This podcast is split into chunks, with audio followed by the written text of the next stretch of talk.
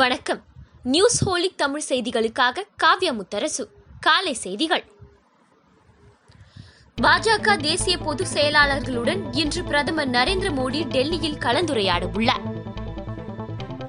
ஆறாயிரத்து தொள்ளாயிரத்து நாற்பத்தி ஓரு கோடி ரூபாய் மதிப்பில் காவிரி தெற்கு வெள்ளாறு வைகை குண்டாறு நதிகள் இணைப்பு திட்டத்தின் முதல் கட்டத்திற்கும் மூவாயிரத்து முன்னூற்று எண்பத்து நான்கு கோடி ரூபாய் மதிப்பில் காவிரி உபவடி நிலத்தில் உள்ள நீர்ப்பாசன உள்கட்டமைப்புகளை புனரமைக்கும் பணிகளுக்கும் முதலமைச்சர் எடப்பாடி பழனிசாமி இன்று அடிக்கல் நாட்டுகிறார் குஜராத்தில் ஆறு மாநகராட்சிகளுக்கான உள்ளாட்சி தேர்தல் விறுவிறுப்பு அகமதாபாத் மாநகராட்சியில் குடும்பத்தினருடன் வந்து வாக்களித்த அமித்ஷா கடலூர் மற்றும் புதுச்சேரியில் விடிய விடிய கொட்டி தீர்த்த கனமழையால் தெருக்கள் வீடுகளை வெள்ளம் சூழ்ந்து மக்களின் இயல்பு வாழ்க்கை பாதிக்கப்பட்டுள்ளது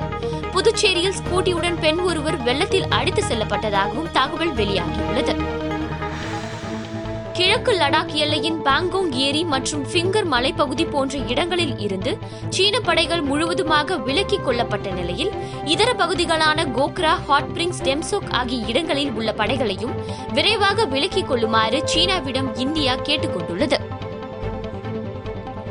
நாட்டில் சின்ன வெங்காயத்தை தொடர்ந்து பெரிய வெங்காயத்தின் விலையும் உயரும் அபாயம் ஏற்பட்டுள்ளது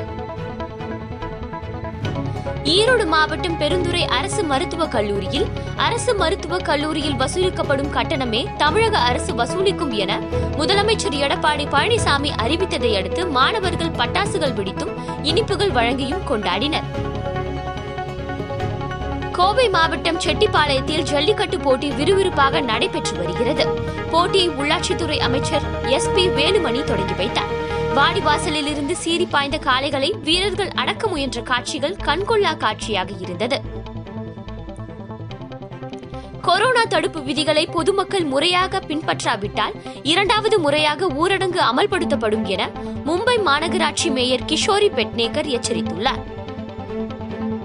தமிழகத்தில் கணிசமாக குறையும் கொரோனா பாதிப்பு தமிழகத்தில் மேலும் நானூற்று முப்பத்தி எட்டு பேருக்கு கொரோனா தொற்று உறுதியாகியுள்ளது பெருந்தொற்றுக்கு சிகிச்சை பெற்ற நானூற்று ஐம்பத்து ஒன்பது பேர் குணமடைந்து வீடு திரும்பிய நிலையில் கடந்த இருபத்தி நான்கு மணி நேரத்தில் ஆறு பேர் உயிரிழந்ததாக தமிழக சுகாதாரத்துறை தெரிவித்துள்ளது இத்துடன் இந்த செய்தி தொகுப்பு நிறைவடைந்தது நன்றி வணக்கம்